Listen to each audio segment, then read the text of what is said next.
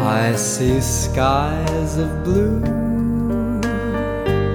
clouds of white, the bright blessed day, the dark sacred night, and I think to myself, what a wonderful world. 大家好， 欢迎来到后浪剧场，我是小树。啊、我一直挺好奇的，就是不知道这个收听我们节目的听众大约是什么样的一个年纪呢？我们今天想聊的话题刚好跟这个年纪有关，它有一个缘起，是因为我大约在三年前吧，就突然喜欢研究人的照片。当然，主要是研究这个一些公众名人，因为他们的照片更好找。另一个是自己的家人。我在研究照片的过程中，就会发现啊，岁月真的是在人的这个，它不是让你带来的不只是白头发或者是皱纹，而是会让一个人的气质发生改变。我们经常也会听说一个话，就说。人在三十岁之前，你的这个容貌是父母或者老天给的。那三十岁之后，可能你就渐渐的长成了你想要长的样子。它是跟你的心境有很大的关系。呃，好，铺了这么多，请出今天的嘉宾，也是我们后浪剧场的老朋友叶真。各位亲爱的听众朋友们，大家好！我今天特别特别开心，是又一次受到小树的邀请，来到这个新的直播间。我还是第一次来，我简直被这儿的环境迷住了，特别特别好，又安静又好的下午，嗯特别开心能跟小树聊聊过去和现在。对，一个非常安静的 嗯周日的午后，我们时间的确是会改变很多事情。大约在去年的五一嘛，嗯哎，五五一之后，其实也是五月中旬，叶真来录了在后浪剧场第一次节目，对吧？对然后当时还是在这个东城区的那福胡同儿对，那个录音室。那现在一年之后，我们就变成了西城区的这个录音室，然后窗外一边是那个教堂。西什库教堂，还有蓝天白云，对，然后窗下是这个三十九中的校园操场。对。嗯，周末的办公室很安静，嗯。呃，也有一种清凉的感觉，其实会让人心很静。人在这个嗯。时候容易会浮现出一些东西来，而这些东西可能恰恰是我们生命中非常宝贵的东西。是的，那我们就从这个聊起啊。嗯呃，我是有一天就突然问你嘛，嗯我说，哎，我很好奇你这个二十岁的时候是什么样子，三十岁的时候又是什么样子？我记得当时你你答的这个非常的激动，那个是我觉得那那那几条语音啊，他要是可以被录下来，真的是非常的精彩。我今天录之前还应该回听一下，是不是？没有回听，嗯 忘了当时怎么说的。嗯二十岁我在干嘛？我想想啊，二十岁的时候我在呃，哎呦，我这个是要揭露我一部分隐私怎么办？呃，你可以用某某某某，不是，就是我可能因为我们我是七零后嘛，嗯所以你上次采访我的时候就已经知道，嗯我岁数其实还是蛮大的。但是在我们那个年代吧，其实不是特别流行，每个学生现在都必须要上正儿八经的大学什么的。嗯我们那个年代一般比较流行，比如说呃职业高中，嗯或者是毕业以后到什么技校啊或什么的。但是我其实没有，我到了一个呃关于就是外经贸方面的这种高中，毕业以后吧就去实习了。然后我等于大学这一段时间的这种学习是在成人自考这种方式过的，所以我觉得一直特别特别遗憾。嗯就是我没有真正的在大学校园里，然后在那种集体宿舍呀，或者是大家一起到食堂打饭，就是没有太经历过。所以我想，我二十岁的时候应该是在外边实习。嗯说句实在的，是在一家公司，所以感觉特别丢人，有没有？嗯，没有没有。那我想问一下，就你当时上的那个学校是嗯在北京吗？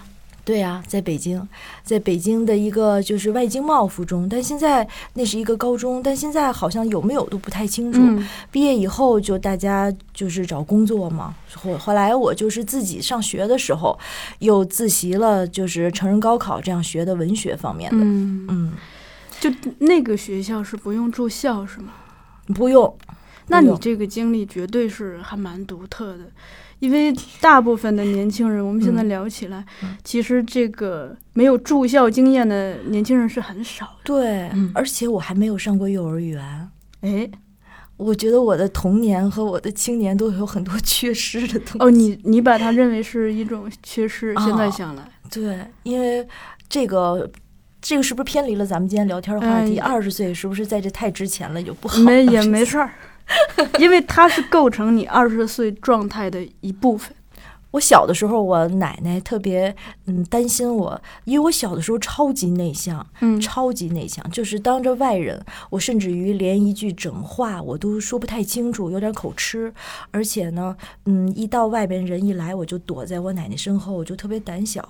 后来我奶奶就说：“哎呀，我又不是在家里不能看，就我来看就行了。因为嗯七十年代也没有说每都是我爸妈，虽然说是都在上班，但毕竟也不是双职工那种，因为他们搞文艺，所以都是晚上有演出。我就让我爷爷奶奶带大的。那个时候我就没上过幼儿园，所以后来上小学什么的，我奶奶还每天接送啊什么的，现在也很正常。但那个时候我们那个年代不流行每天都接送孩子，都是孩子自己上学，都是在小区附近，嗯没有太远，所以不像像现在父母驾着车领着小孩儿啊到处接送，成天很忙。但那时候我奶奶就是，比如说小学的时候，我奶奶就是我们学校组织春游，她都有的时候不让我去，说哎呀外面多危险啊，嗯，还是别去了，呃，就在在就在。那个家里吧，后来那个学校老师说不行，孩子要不去春游，就得到回到学校去继续看书学习，得在教室里。后来说那就行，到你那就去教室，就春游有很多次我都没去，到后来五六年级以后就好多了。但小学嗯二三年级是出去玩什么的，我奶奶老是不愿意让我到外边去接触太多的人。嗯，那你 现在想来，就说这种，嗯，好几次春游没有参加上，是一种遗憾，是吗？特别遗憾，你知道我小时候有多激动吗？嗯春游之前晚上，我估计很多孩子都这样，睡嗯不着觉，然后就想象我明天要穿什么样的衣服，要带什么水壶，然后要看到什么，要带什么吃的，要和小朋友去哪儿，兴奋的简直就、嗯兴奋的不得了。现在都没有这种感觉了。现在比如说第二天有演出，头一天晚上睡得还好着呢，从来没有说兴奋睡不着觉没有。但小时候会因为春游会，我奶奶在我十岁的时候过世了，所以那哦个时候我就她放心你吗？哎呀，要谈到这个的话，就是十岁的时候，我奶奶当然是不放心。我觉得小孩儿吧，真的嗯是天生有一种预感，你知道吗？哦，就是我奶奶住院的时候，那个时候住在人民医院，那天我和我爷爷就说去看看她，但是没有到病危的那个状态。后来我就在楼底下，我家里有那个小花园儿，然后我就摘了几束。白色的白颜色的小菊花儿，我说那个奶奶看到我摘的这个花儿一定会很高兴，我就一直手里握着这个花儿，坐十三路公交车坐了一个小时，特别远，人民医院距离和平里还是很远。当时也没有什么打车呀什么的都嗯没有这方面，就是坐公交。到了医院以后，我就说：“我说奶奶奶奶，我给您摘了一朵一束可爱的白菊花。”嗯后来我就给她插在花瓶里。后来我奶奶当时就感觉精神特别不佳，嗯就是被病痛折磨的。后来就说，就从兜里掏出来五块钱，五块钱当时的老的那种纸币，然后就说你自己去买点冰棍儿吧。嗯后来呢，我就拿着这个钱，心里挺难受的，就拿着这个钱就下去下楼了，就没留在那儿。我觉得小孩儿有一种莫名的一种预感吧，就觉得奶奶可能身体不太好。后来没有，后来第二天没多久，第二天晚上我奶奶就过世了。那天白天的精神还挺好的，嗯，就是白血病，所以就是你讲这个，我是突然，你刚才描述那个场景，嗯。我想起了这个《城南旧事》，哦。因为那个小英子放学之后，嗯。当时是这个他爸爸住医院，还不让嗯。他去看，因为他爸爸得的是肺上的病，有哦。传染的可能。但有一次就放他去了，嗯，那他自己很开心的在在医院病床前给嗯。他爸爸讲学校里教什么呀，嗯。但他自己并没有意识到，可能他爸爸马上就要离开他了。然后，当然这个，嗯，吴一公导演拍的是很好了，就是说，首先他有一个很好的文本，是这个林海音女士的文本。嗯其次是吴一公导演他抓到了那个想要表达的精髓，就是说，嗯，一个小朋友，嗯小学生嘛，估计就十岁左右，嗯他在他可能并没有意识到这个亲人即将离去，他更没有意识到，就说长大后这个回忆可能变得非常的珍贵。嗯，所以我想到了这个。你刚才提到了五块钱，我也是想到一个自己的这个嗯跟家里人的事情。我妈妈有一个姥姥，我叫老姥姥。嗯老太太这个非常有生活情趣，爱养花，嗯爱爱养羊养鸟儿，反正什么都养。然后那个她院子里也是种的树，窗台上种的花儿，窗台上摆的是那个盆栽的花儿，然后在窗户外面他垒了个高台，高台上面也弄了个小篱笆，篱笆里头也种的花儿。你从所有的这些可以看到他这个人的一个生活情趣。热他爱生活，对他爱捏面人儿，还教我捏面人儿。他活了九十多岁，当时是在这个，嗯，那一年是九七年的春天，我啥也不懂，刚学会骑自行车，嗯就骑着自行车跑去我姥姥家看玩儿，然后去了，一进门就看见他，他去到了我姥姥家，也就是他自己的女儿家，嗯。娘儿俩一在在这个捡豆芽儿，呃也不知道为什么老太太就给我掏出了五块钱，就她还是那个斜襟儿的衣服啊，就你可以想象一个老人家从这个鞋劲儿的衣服里头掏嗯。掏出一块布，再把手绢儿嘛，再把这嗯。手绢儿展开，嗯。然后给你拿出五块钱，嗯。就也没有说什么，就说嗯。给你。这个是我长这么大从来没有收到过这么大金额的钱，嗯。然后我当时也是很开心了。呃，回来之后呢，也没有告诉大人，自己象征性的买了一支特别便宜的两块钱的钢笔。啊。后来发现那钢笔都不能用，然后呢，剩下的钱就全买来吃的了。这是小孩儿贪贪玩的一个天性，但我后来发现，很快这个老太太就不行了，那紧接着就是她的葬礼。我现在就是在回想起来这些，你就会觉得她非常有这个人生的况味，嗯就因为我跟她也隔了好几代嘛，而且当时还有一个这个天时的背景是，那几天刚好是邓小平去世了，一九九七年，那是一个春天，对，然后天上有这个飞机，还有彩色的气球，所以我对那个记忆是非常的深刻的。现在想来，就是说，可能你有限的人生，你想我也就是小学生嘛，小学一二年级，我有限的人生跟他的交集非常的少，但是。就这个老太太，她热爱生活的那种，热爱生活，热爱小孩儿，喜欢一切动物、植物的那个状态，就深深的印在了你的脑海里。好的，我们已经变成了一个聊老人的节目。所以我们的记忆是多宝贵的东西啊！对，我们再回到二十岁。对，二十岁我好像就在一个单位里实习，嗯，就开始，你是二十岁就开始已经工作了吗？嗯实习？嗯，嗯，还是说二十岁之前就开始了？应该是二十岁之前，嗯大概十八九岁吧哦。二十、岁，反正那个年代我是在，你知道那个年代特别流行，就是炒期货呀、股那个股票是吗？这这个只在电影中看到过 那个我是在前台，啊。就是因为刚毕业嘛，嗯所以就一种特别基础的工作，然后嗯里边一堆人，什么梭哈什么乱七八糟的，就是那个炒这个期货，好像是期货是什么？就因为我经常在那个很多这个就九十年代什么嗯玩主，那个还有就这一类电影中经好像就是看到这个。一些人买进，啊然后另外一些看市场的行情，如果是呃赚了，他就嗯会赚很多钱；如果是赔了的话，可能这个在在这公司内部就消化。因为那个年代就是大家正在改革开放一个嗯发展中的，说不清楚。就是我其实对业务不是特别了解，但我嗯感觉我不知道这资金到底 流没流到国际哦市场，但它实际上是一个国际的这种期货的这么一个公司。那个嗯你说这个，我想起我们在大凉山戏剧节的时啊候，听到这个国画的吴小江导演嗯也讲了这么一个细节。他说他年轻的时候啊，有一段时间住在北京，因为嗯大家都是用的公共电话，就门口小卖部的这个公共电话嘛，你就听去吧。大家在这个公共电话上聊的就就是你说的这个，股票涨了没？对，然后那个时候二十岁的时候，我就嗯遇到了我的初恋。嗯遇到了初恋，他是我们单位同事，然后结果就是，反正就是上班、下班，然后朦朦胧胧的有一些好感，当时也没有正式交往，就是经常有一些呃，就是这种普通的上班族的生活。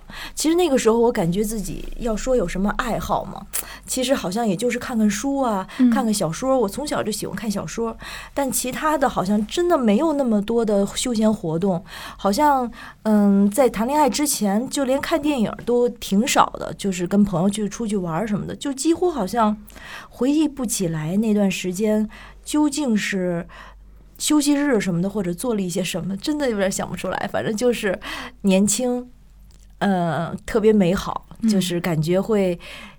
哎，当时就最明显的就是公司里所有的人都比我大，但现在在现在大多少？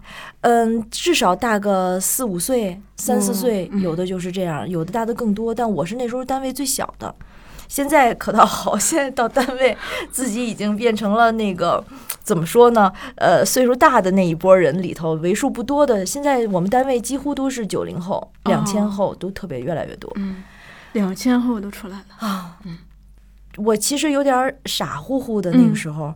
就是所谓的上班吧，也不太清楚应该上班具体的去怎么样，特别审慎的说话。我记得特别清楚，有一件事儿就是那时候我在前台，然后另外有一个女孩在里面是做业务的业务员。后来领导就问那谁谁谁那个下呃去哪儿了？我当时特别傻，我说呃可能下班了吧。就是我跟人说可能下班了吧，然后后来那女孩就回来说：“叶真，你怎么回事儿啊？我哪儿下班了？你你你怎么随便说话呀？”当时我的脸就红的不得了，嗯你知道吗？就特别尴尬，我就没有，就是你知道那种小孩儿就根本就完全没有这方面的思考，就一点工作经验都没有，就是每天好像那时候是接接电话，哦哦。特别有那什么一点，就是那个时候我们好像是有白天班和晚上班，因为他不是做国际期货嘛，嗯，所以他有些时候国际市场需要夜班。那当时也年轻，能熬得呃动是吗？对，熬得动，完全没有感觉。大概下班的时候有几点？我想想，因为太长时间了，那么多年，我有点回忆不起来了。好像下班有两三点，至少是三四点，也也许是这种，但肯定不是通宵。嗯，有白班和那什么。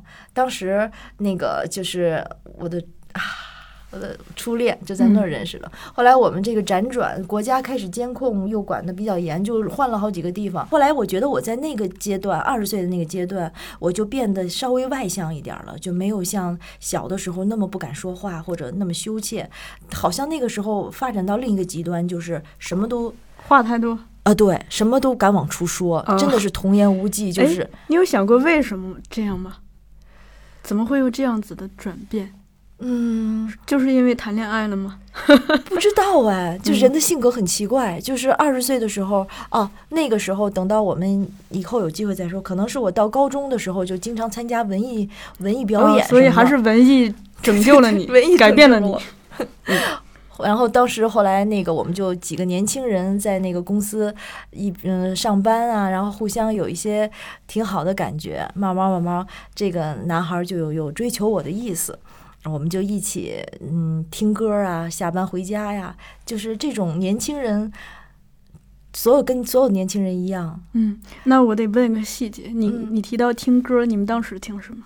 当时林忆莲，嗯，林忆莲什么老呃师不要回首。不夜已深什么夜啊已深，还有什么人？大概是那种歌。现在好像我今天想想，现在还挺流行的。这个嗯好像林忆莲的歌一直都没有被时光淘汰，一直都挺好的。嗯嗯，这个是差不多二十岁的时候，几乎就是这种真的现在想想，哎，我觉得我们的记忆很奇怪，嗯你有没有感觉？就是你还回想得起来你的十岁或者是十几岁时候每一个细节吗？现在好像真的是不是因为时间过得太久了？对于一个四十多岁的人来说，想二十岁的时候，好像嗯。只是啊，有一些，比如说两个人特别开心恋爱的时候，可能的桥段还记得，但是好像你生活中的每一天是怎么过的，就不是特别印象，就不是特别清楚嗯那我刚好跟你相反，啊。就是首先是我有一个像摄影机一样的记忆，啊我连那个四岁以前的很多事情都记得。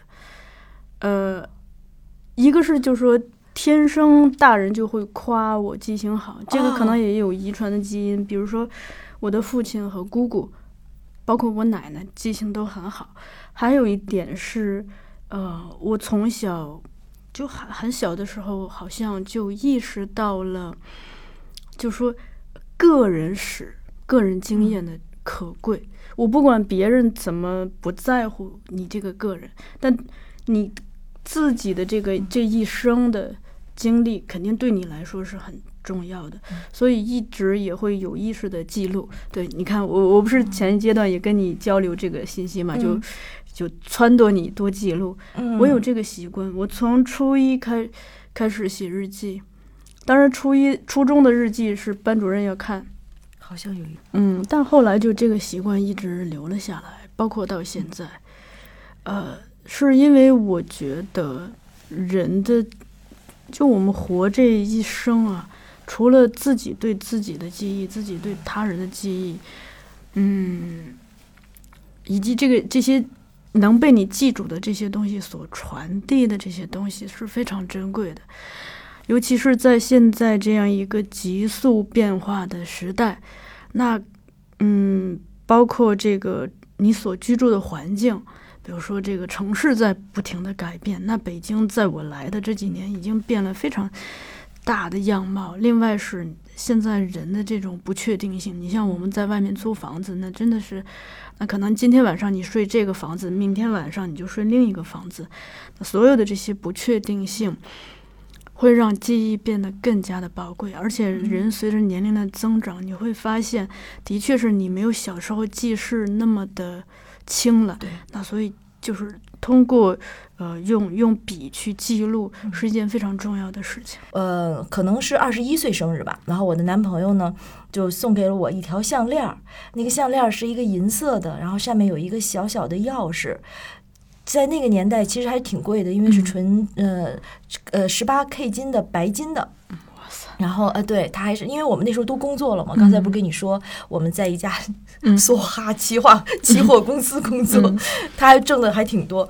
然后后来他就带我去北海，就是我我记得我那天穿戴了一个黑色的贝雷帽，嗯然后穿了一个紧身的呃小 T 恤衫，是黑白色条纹的，领子还挺大，穿了一个牛仔裙，蓝色的牛仔裙，长长的，大概在膝盖下面。背着一个白色的小双肩背包，我们两个人就去北海。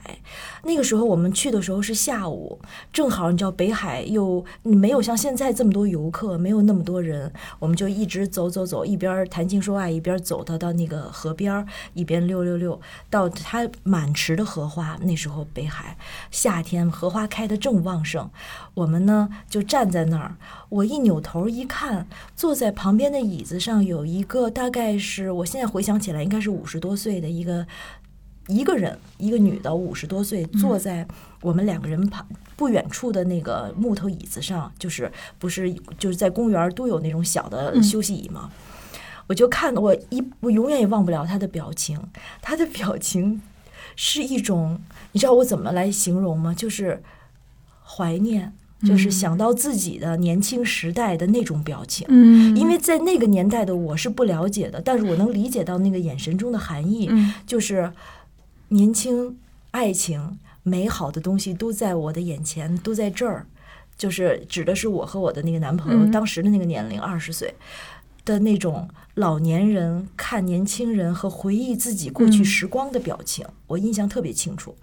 后来我们两个人就一直站在这个荷花池的前面，然后夕阳就在不远处渐渐的隐去，然后周围一片彩霞，红红的。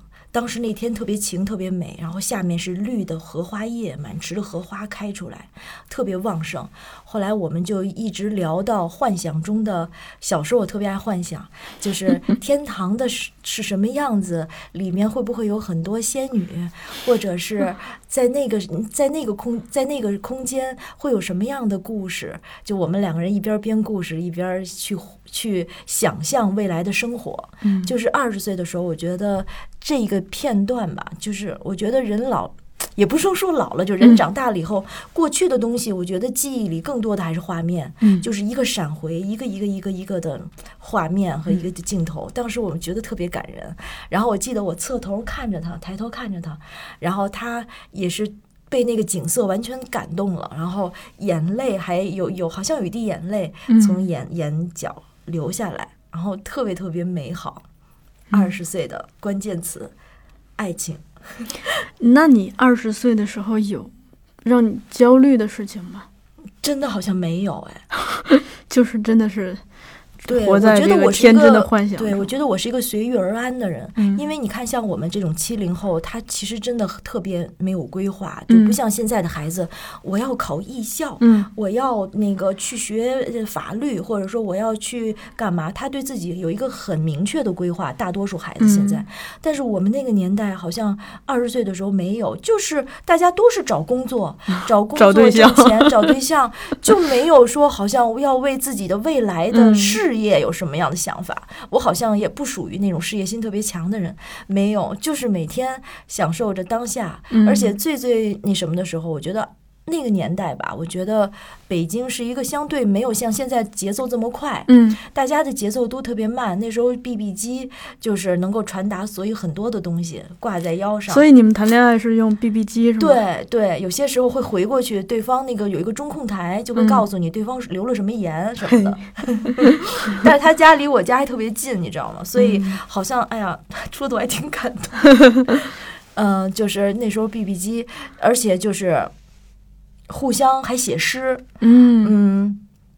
玩一些特别简单的，比如说像什么那个大富翁游戏啊什么的，就两个人在家里，呃或者是出去。那时候最最流行的是必胜客，但现在必胜客太普及了。嗯那个年代，在我二十岁的时候，那个年代必胜客就像现在的，就是恨不得像盘古七星似的，就还挺高级的那是么一种、啊，那么一种餐厅。还有盛特别特别高的沙拉，当时嗯必胜客的沙拉的碗可以，你想盛多高就盛多高。哦，只要你有这个水平，有些人盛的超级高，你知道吗？嗯，我们就那个吃东西什么到处玩啊，看电影啊，哎，看什么电影？《铁达尼号》。啊，那那一九个时候九七年。铁达尼号那个时候，还有就是《阳光灿烂的日子嗯，谈恋爱这件事儿和跟父母住这件事儿会起什么》，冲突吗？完全没有。比如说父母管你会管的比较紧一点。嗯，我跟你说，那我们那个年代的恋爱跟现在完全都不一样，因为我们两个人交往了四年，嗯就只是拉拉手，嗯真的嗯没有说什么两个人要同居吧什么的。嗯现那个年代就没有那种东西，就是很嗯单纯，两个人互相喜欢，彼此一块儿上下班，拉拉手，一起去看看。看看电影，最多就可能是 kiss，、嗯可能到这儿就是最已经到了顶峰，就到了那个峰值了，就不可能再往前发展。嗯所以我们没有影响。我记得特别清楚，就是我们两个人晚上，就是当时还没有被那个 fire 掉的时候，嗯我们那公司在国际展览中心那边。嗯后来呢，他就我们两人推着自行车，当当天那个时候是春天，四月份，正好有一些小那个柳絮啊，或者空气中全部都是春天的气味。我我们两人一起一边走一边聊，就好像有说不完的话，完全都是在聊一些，呃。怎么说呢？就两个人就是有说不完的话，你也不知道现在回忆起来话题到底是什么。你可能什么都有，有关于人生的，有关于呃梦想的，也有各种就一直说不完，一直走走走走回家。然后后来呢，他就跟我说说那个说一呃，就表白嘛，就是叶真，嗯我真的很喜欢你什么的，但是我有一个担心，就是因为我自己呢，因为他我们那个年代就好像没有什么大学生什么的，他嗯其实也不是。然后他说我很担心你们家里的人，因为我学就是历学历的问题会不会受到影响？我说没事儿的什么的。我说要不然你上楼坐一坐，嗯这是你刚才说的家里有没有影响？我就带他上楼，那是他送我回来的晚上。后来那次我就给他，然后他就跟我妈聊天儿，我就在厨房里洗草莓，洗那个草莓一颗一颗的洗，你知道吗？一点儿一点儿特别特别细心的洗草莓，洗完了以后端过去给他，然后 后来我妈妈就就是也默认了吧，也没怎么对我们也没有干涉，因为两个家离得也近，也比较知根知底儿，嗯嗯，就是这样一直。他就是每天下了班，后来我不是不在那公司上班了，他就每天下了班，无论多晚，他会比如说下了班，他可能中班九点钟才下班，晚上九点，嗯他可能会跟我聊到十点多钟，待一个多小时，自己就回家了。然后有些时候送我，送我完了以后呢，那个有的时候他不上楼，他会在楼底下一直看到抬头看到我房间里的灯打开，然后就跟我在楼下对我说一声“到家了吗？”我说到了，然后他就自己走了。嗯就那个年代的爱情是那样的。后来因为嗯因缘际会吧，我们就没在一起了，就分嗯开了。所以我觉得后来我那天看了一个刘若英导的电影，我忘了后来的我们，对然后就哭成狗是吗？，对，后来的我们的最后，嗯，我特别感人的是这个片子的结尾处，采访很多人，然后说你最想跟童年说什么？跟什么？嗯好多人。然后这种我发现我的这种遗憾吧，是每一个人都存在的。嗯不，呃几乎每一个人都存在一个遗憾，并不是说，呃好像是叶真唯独的一个失落的爱情，他很嗯遗憾，每一个人都有，哎，嗯真的特别特别感动。嗯所以我觉得，哎，后来有一天我还在跟朋友们聊天儿，然后我就在说，因为我现在跟他姐姐还有联系，嗯后来我就在说他现在过得怎么样，还有一些间接的一。他就说，嗯，好像还是嗯有一个朋友，但是没有结婚，一直都没有结婚。后来我还说，哎呀，我跟我那帮朋友在聊，我说还有没有可能就是能够，嗯，有这样的机会。然后后来有一个好朋友说，啊，你这么想，你认为别人会这么想吗？对方你伤害了对方，对方也许早就躲都来不及，就不会说有这方面的想法。我想也是，可能这是我自己一厢情愿的想法吧。我们先来嗯一首歌吧，嗯。献给你的二十岁、二十年、二十代。嗯，我想想啊，嗯什么样的歌？选一首林忆莲的吧，伤，痕什么的。好的，好的。夜已深，还有什么人让你这样醒着数伤痕？为何临睡前会想要留一盏灯？你若不肯说，我就不问。只是你现在不得不承认。爱情有时候是一种沉沦，让人失望的虽然是恋情本身，但是不要只是因为你是女人。若爱得深，会不能平衡，为情困磨折了灵魂。该爱就爱。该恨的就恨，要为自己保留几。那一首歌回来，我们来进入叶真的三十岁。嗯嗯，三十岁我的主题是饲养，饲饲养养小动物。啊，我觉得二十岁那段年龄过去以后，它的主题如果是爱情，三十岁对于我来说，我就是呃养了一群的狗。当时我特别有意思，就是我我我爷爷，后来我跟我那个男朋友分开以后，我爷爷正好分下了一套房，嗯，然后我就自己住了。自己住以后呢，这听众听了得多羡慕啊！啊，自己住，像现在又不是了，嗯所以就很奇怪。当时我是自己住了大概七八年的时间，在外面，就是离我家不远，离我家的住的地方大概四五站地吧，也不是很远。所以那应该是你人生中第一次自己住，对，自己住。其实呢，嗯，当然还会有那个后来又交了男朋友。嗯后来我另外一个男朋友他是那个中央音乐学院的指挥，然后他是在那个音乐学院毕业以后，呃，想要有一个就是嗯，也不能也算是落脚点嘛，反正跟我嗯在一块儿，他也就省了租房，嗯我们就住在一起养。我当时是。当时你知道流行一种网站是 BBS 那种，嗯好像是，论坛嘛，对论坛，完了以后，我加入了一个宠物论坛，就大家 都是那个养小狗的嗯那个主人，讲怎么样饲养狗，然后大家还灌水，嗯特别流行在那里面不停的灌水，灌多少层楼什么的，好像那样，特别无。现在想起来好无聊啊，但那时候大家都会在那儿留言什么的。我记得我当时在就特别喜欢小狗，后来呢，我就那个在大连。嗯，托了一个人买了一只白色的博美犬。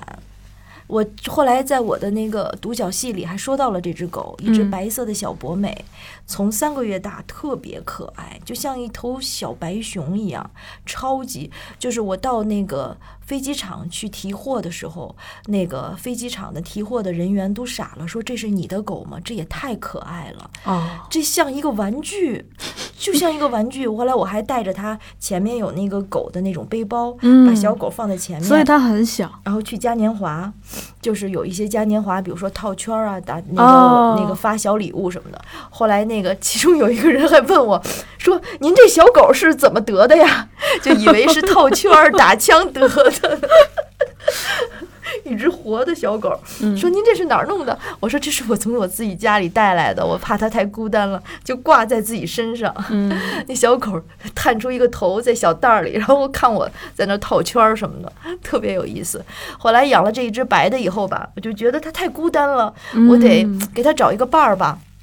还是在那一家啊，当时那个狗还挺贵的，可能那个白狗是六千块钱人民币，哇塞，嗯，就是比较纯种，那是什么？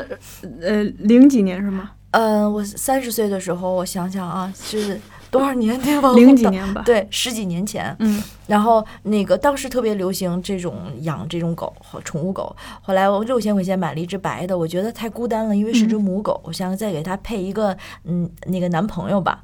又又在他家同一家买了一只纯黑色的，还是博美，纯黑的，一点杂的颜色都没有。然后那个狗大概稍微便宜一些，大概是四千五的样子，嗯可能是。哎一万出去。，对，一万出去了。然后呢，嗯，再后来呢，我觉得这个两个狗好像。嗯，还后来我又看到他又做广告嘛，因为 BBS 里不停的有广告推送 推出来，然后又推出来一个铁包金色，就是鼻梁是那个鼻梁，我想想鼻梁是黑的，嗯然后脸的两颊是白的，嗯，然后呢，那个这个周围又是黑的，就等于像一个戴着一个面具，哎，超级可爱的一只小博美，是一只公狗。后来我说这也太可爱了吧，我就觉得太像玩具了，又把又又买了一只。然后最后呢，那个我天天上论坛，那一些就是博美论坛，就专门全是养博美犬的育狗经，天天聊，又推出了又生了一只。然后我你猜怎么着？我我觉得我三十岁的时候比现在还胆子还大，嗯我就。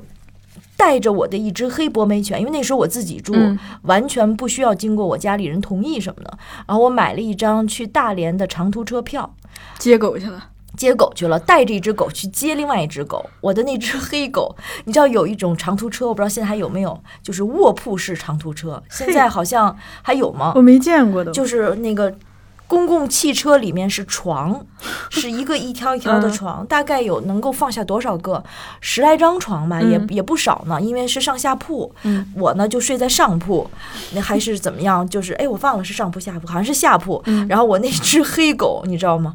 彻夜不眠，它可能是吓的。就我都是躺在床上睡着了，然后我那个黑狗就立在这椅子上，眼睛一眨都不眨，嗯整整一宿就这样看着，整整一宿。但它没，叫，对吧？没叫，嗯特别怪，整整一宿就立在那儿为我守护。嗯然后结果中间它有停靠，有休息站，然后我们就停靠，我就把它牵下去，让它尿泡尿啊，什么那个解决一下自己的问题，就又上来，又上来以后给它拴在那个窗户那儿，又开始一动不动的立在那儿等。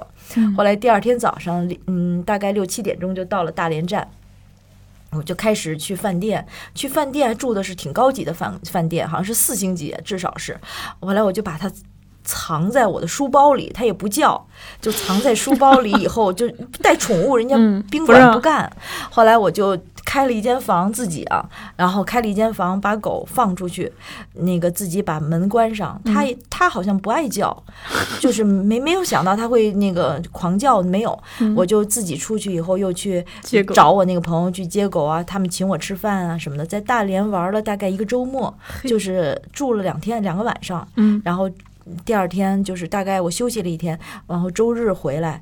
也是夜晚上就晚上就变了，就是这个狗还是还是卧铺，还是大车，还是客车卧铺，拴在我的那个窗户上，把那个黑狗，那个小狗还特别小，就让它睡在了我的怀里，还有一只棕色的博美，那只博美是棕色的。后来呢，它就是整夜在我这儿躺着，这样一下又回到北京，因为我只有坐大巴公那个公共，因为那个火车好像也不让带，火车要带的话托运很麻烦，飞机就更麻烦了。但客车他当时不管，结果我本来是想让那黑白两只狗嗯，成为夫妻，但是他们两个人不来电，就是他当狗之间月老呢，狗之间是对狗之间是有的是完全不来电的，嗯所以那个妹妹从来不喜欢跟那个黑的接近，不爱他。不喜欢。结果那黑的跟那个棕的好了，棕色的那个路飞好了，嗯，两个人生了两窝小狗。所以当时我自己住的时候，就每天下班以后吧，一开门就冲我一群狗，一群狗，真的狗群呼就跑过来，特别壮观，特别特别壮观。呃我晚上就是固定遛三只。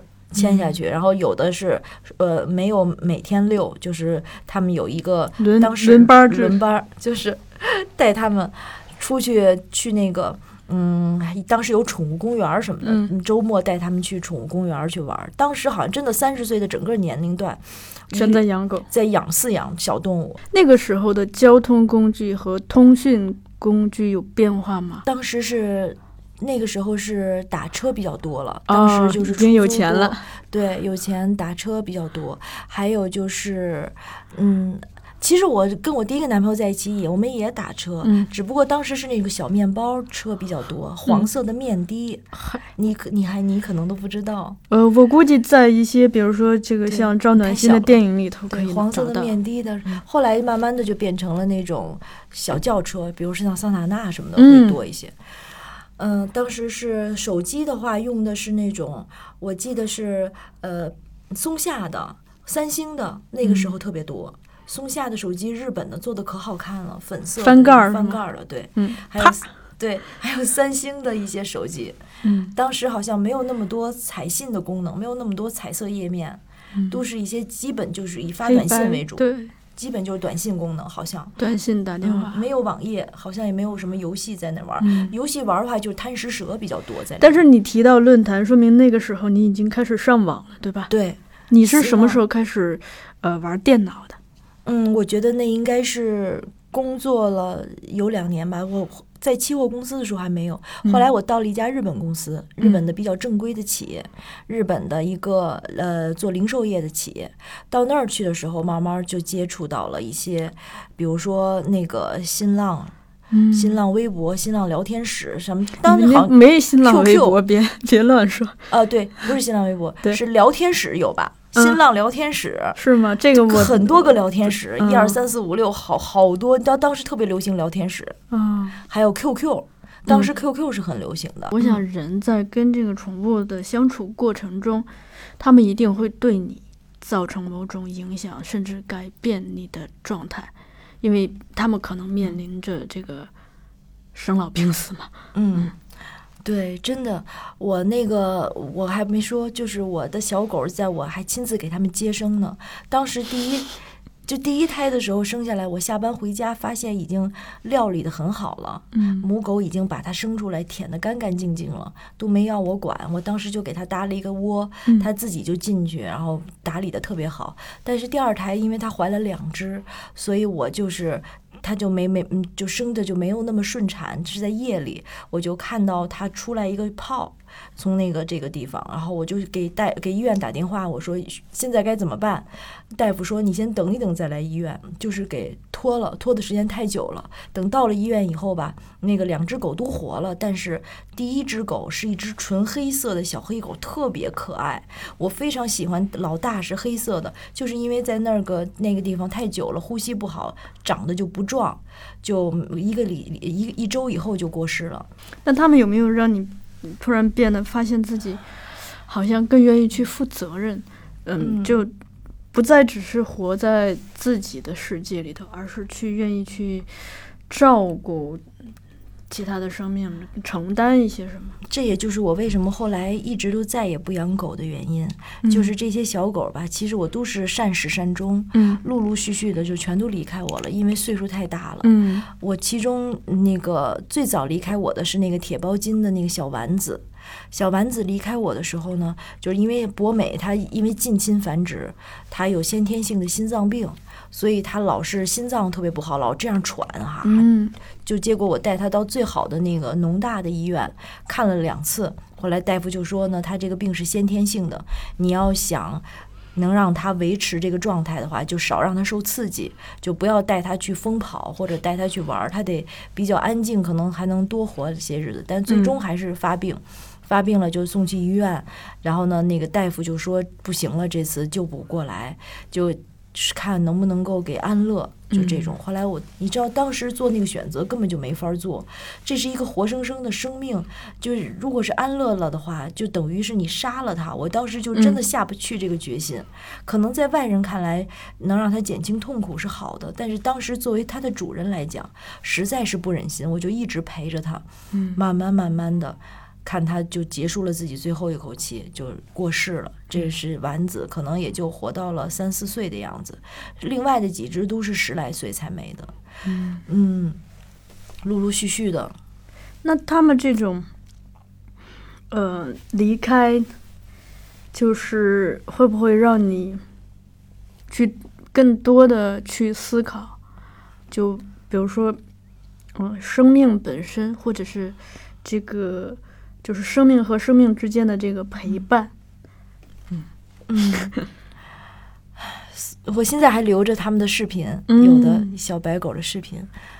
嗯、我之前有一个独角戏，里面还说到了我那只白色的狗，那个小白狗。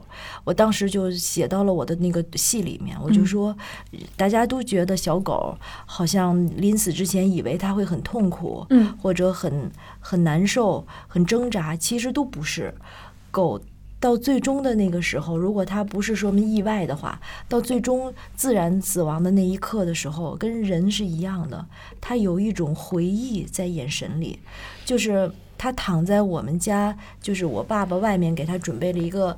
开始他的窝都是在我父母的卧室里，嗯后来那天他身体越来越不好嘛，后来当天晚上看可能是不行了，就是给他放到了一个小的盒子里面，就是他会一直扒着那个盒子去看我爸妈的卧室的那个方向，就是眼神里全部都是闪回，就是自己过去的这一生，在狗的脑海里也是有回顾的，确定有，因为它是一种回忆的微笑，特别美好。嗯当时真的不敢看，太难受了，就是就是跟亲人过世是一样一样的，所以这是好多为什么养宠物的人到最后不养了，嗯不养的原因就是太伤心了。嗯，这个可能你跟他在一块儿的时候，他健康的时候，你想不到有这一天，但是一旦他离开，那种伤痛，这个对于人来讲是一生的伤痛，因为他不嗯。可能活得比人更久，他短短的一生就是这些，所以特别难受。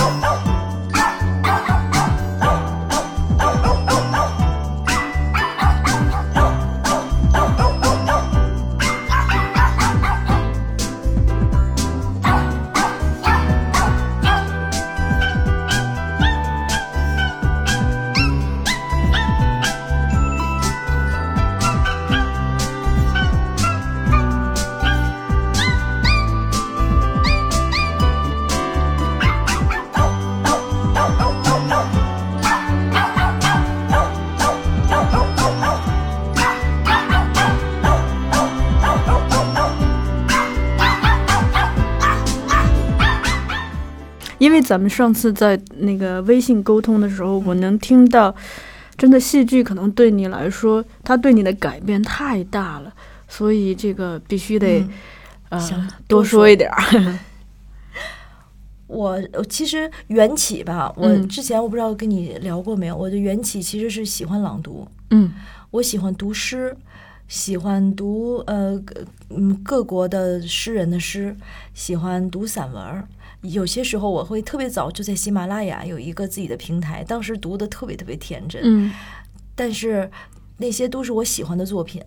后来有一个好朋友，他就说：“哎，你读的挺好的，不就是我上次记得跟你说过，嗯。就是到了那个有一个剧本朗读的活动，无意之间的一个剧本朗读的活动，就让我加入到了这个剧本朗读的行列，是莎士比亚的《仲夏夜之梦》，当时在新街口那边的剧空间剧场，慢慢的就开始涉足到话剧，开始看戏了。之前我觉得我二十岁到三十岁吧，都没看。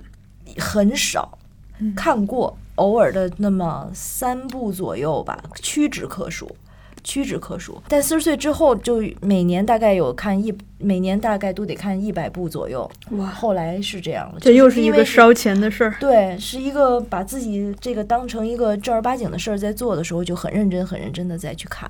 嗯，就是你，你觉得话剧对你的改变是怎么样发生的？首先它，它应该是在你开始参与，而不只是观众的身份的时候，对吧？对，嗯这个契机就是这样的一个，而且我觉得我开始上台的时候就没有一种好像把这件事情，就是后来我看的非常神圣，嗯或开始后来看的非常难，但一开始的时候我就是真的是初生牛犊不怕虎，嗯完全的不管那么多，上去就来。嗯，其实我更关心他对你本人、对你的生活的改变。我们就说现在吧，嗯呃那等到我认识的叶真已经变成一个。从你所描述的那个当时见到生人还要害羞的躲到奶奶身后的一个小孩，已经变成一个非常健谈的，嗯，也愿意表达自己的人。我觉得最大的改变就是我更爱热爱学习了。嗯我觉得我现在每一天吧，我都不愿意把它，嗯，浪费掉。我觉得应该有一个自己的收获。这个收获可能是我发现了一件什么样的美好的事物，或者是我学习到了一些，呃，英语也好啊，或者是小说也好，感受到了一些美好的东西。这个每天，我觉得如果我不去做的话，就觉得这一天有点浪费，空落落的，就会很浮躁。但你基本上没有这样子的一天。大家如果关注叶真的这个 朋友圈的话，就看到他像超人一样，每天有做不完的事儿，学英语、跑步，嗯，呃，读剧，呃，做两个直播现在，哦，还要做直播，对，然后还要写写自己的公众号，嗯嗯，对，呃，听网课什么的，还有一个现在在上工作坊，就是每周六。你看看，哎，你你有没有意识到自己是从什么时候，怎么突然就爱学习了呢？而我就是想把这件东西做好，你就嗯只有通过学习。想把演戏这件事儿嗯做好，又觉得自己没有受过科班训练，嗯，就这种这种缺憾感，让你不停的去充电。对对，嗯呃，所以我觉得我就是太爱这件事儿了，我就想把它做好。嗯我觉得可能每个人都这样。如果你非常热爱一件事情，你会想方设法的达到那个你想要达到的那个那个那个阶段。所以是不是那个长这么大头一回有这种感觉？你知道吗？我自从学了戏剧以后，嗯我变成了学霸。之前 二十岁和三十岁，我都是垫在班里都是垫底儿的，不瞒你说，尤其是数学超级差，我学习就是勉勉强强。要不然你说我为什么没有？我家里为什么没有想到考大学？嗯，这个就我家里人根本就不敢想，嗯因为觉得我能够把学业平平稳稳的学下来就已经很不错了。嗯就没想到我能考大学，我也没有想到自己有这些。但是学习戏剧以后，我就我也不知道为什么，我就一定要让自己是成为跟别人不一样。我一定要我的标准是要做到比别人更细致。嗯就无论是比如说呃听课记一个笔记，还是看一本书所学到的东西，还是分析这一个一个人物或者一个角色，我我要做到的一定是比别人更好一些。嗯，啊，这这里我有大量的案例可以提供啊。首先是那个，嗯，春节期间约叶真来录一段《不畏风雨》，就是每每天这个晚上一到一到午夜十二点的时候，叶真就会发来大量的那个录好的片段，说啊，你听听这一条好不好？然后我还没来得及听，说啊，我又录了一条，你要不以这条为准吧？然后他，嗯，那个为了。为了有一个安静的环境，还非得等到午夜，对吧？对。然后那个参加田蕊老师这个直播课啊，每天做笔记，先做在小本上，做做在小本上，再再再把小本上的东西腾到了电脑上，然后还经常这个呃干到凌晨的两三点，然后还泪洒键盘。我觉得特别影响到我。在单位的工作态度也会变化，因为我之前其实我的思想是这样，我一直是觉得，嗯，现在的这份外企的工作对我来说真的是挺无聊的，因为它太周而复始了，嗯，我就觉得浪费时间。但是后来我想，不是这样的，我觉得生活给我们每一样的事情都有它的意义所在，我们一定要发现，就是我们现在所做的这件看似无聊的东西，它实际上真正想告诉我们一个什么信息。所以后来我仔细想了一下这个问题，我觉得我在接触生活，我每天接触了各种各样在上班的人，我在电梯间里遇到了各种上下班的人，遇到了外卖，遇到了我们来上班的同事，遇到了访客，然后这些都是生活中的一个素材。而且我觉得这些包括我的同事，他们生活都非常不容易，他们在工作中非常努力认真，也是为了能够。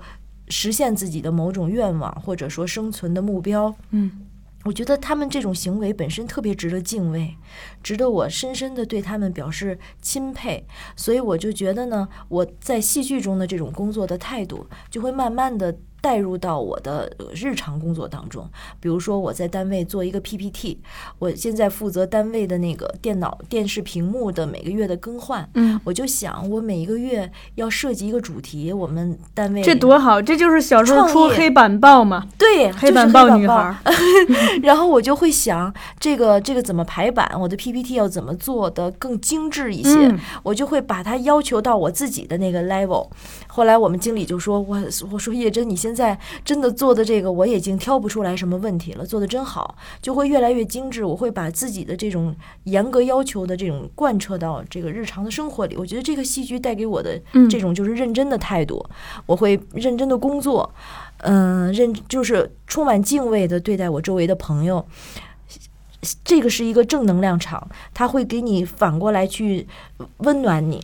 之之前我一直很排斥这个环境的时候，大家都说这叶真是干嘛呢？在这天天就有这种非常排斥。但当我把自己的全身心投入进去，去爱大家，呃，而且去爱这份工作的时候，回馈过来的全部都是温暖，然后是一个特别和谐的场，然后整个我的生活就不会那么。就是度日如年，真的。之前我真的很痛苦。嗯，之前我上一次你跟我做访谈的时候，我还说过，我说我单位跟同事打了架以后返回到剧场，我不知道你还有没有印象？返回到剧场，然后有一些很多的负能量，然后赶紧给舞台还磕了几个头，说我不应该有杂念什么。当时就是那个特别负能量的场，在单位一肚子不开心。但是现在我觉得我已经能够非常平稳的、踏实的去。深入到我的工作当中去，我觉得这个来说对我是特别重要的一点。那个不是契诃夫的那个剧作里也经常说嘛，我们应该去努力的去工作，去生活。嗯，就是指的就是这个。我觉得我现在真的，我通过这一段时间跟你大概有不到一年的时间没有见面，嗯，我的一个又一个想法能够改变的就是，我觉得，嗯，就是。一种提升，这种提升呢，就是一种思想上的。我觉得是对待周围的一种，嗯，也不能说是敬畏吧，算是我需要组织一下我自己的语言。我想想，嗯，包括那天那个，就是将军老师也在跟我说的，当你呢，就是把全身心的去。铺在一个地方，它其实戏剧的表演不是在于，嗯，不仅仅是我们这个台词怎么说，或者是我们这段表演的技术上，我们应该去怎么处理。其实它还是有一种更高阶层的一种爱，嗯当你站在这个的时候，你是这个角度，你来诠释角色的时候，这种东西的共情是能够打动人的。其实它是一个，我觉得是表演的一个最本质的东西，还不是说我的外部或者说我的表演技术外部形态，嗯它是一种爱和一种生活的这种理解。呃，李浩老师有一一句话，哎，我这动辄现在嗯引、动辄引用李老师我知道，我听听过他的课，真的特别好。他就是说，嗯，其实有的时候我们选择什么样的工作，他就是在选择什么样的生活方式。站在今天的主人公叶真的角度讲，就是说从一个当时害羞的女孩，最终走上了一个戏剧之路。我觉得听起来其实都是还蛮这个水到渠成的，嗯可能。比如说，二十岁的时候让你遇见戏剧，你都未必懂得珍惜，或者未必像这么的拼命。也许真的是，对，嗯所以就一切就是这样子的。而且咱俩在今天聊的过程中，我会更加的意识到，就个人的成长史，它就是社会的发展变迁史。你提到的 BB 机，你手机的变化，电脑的加入，呃那个出租车型号的变化，它就是北京的变化嘛，一个一个侧面，一个缩影。而且我觉得最有意思的吧，嗯，就在于，嗯，我觉得现在有一种明显的感觉，就举个例子，我之前在我之前是不用抖音的，因为前段时间不是听田老师的课，嗯下载了这个软件。后来我想，它或许这个东西，这个高科技的东西，可能在我们现在的眼里，有些人看来可能会不停的刷，会浪费时间。嗯或者是有一些信息是无用的，但我们可以把它利用起来，用到有用的地方，那它就是一个有用的东西。后来我有些时候会做做做那个朗读的直播，嗯会发一些自己呃，就是之前那个呃之前的照片啊什么的，然后演出的视频。那天我就有一个人在下面给我留言，是我大概有七八年没有见到的一个朋友，然后呢。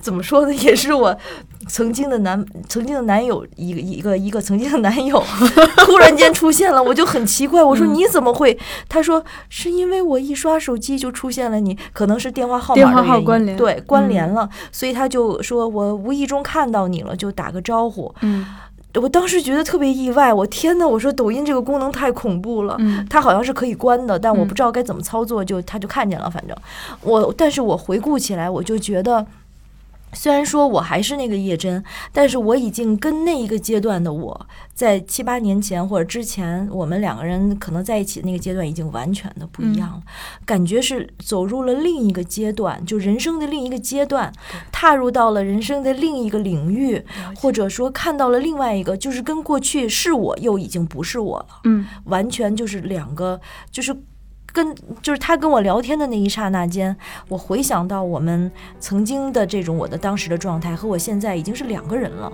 可以说是两个人了。所以我觉得，嗯，这是一种成长吧。嗯我和你的过往要用什么交换？难道怀疑就可以推翻？我们都受过伤，那是勋章，痛淡灿烂。被遗落的时光，被废弃的答案，心是无人之地的沧桑，被剩笑的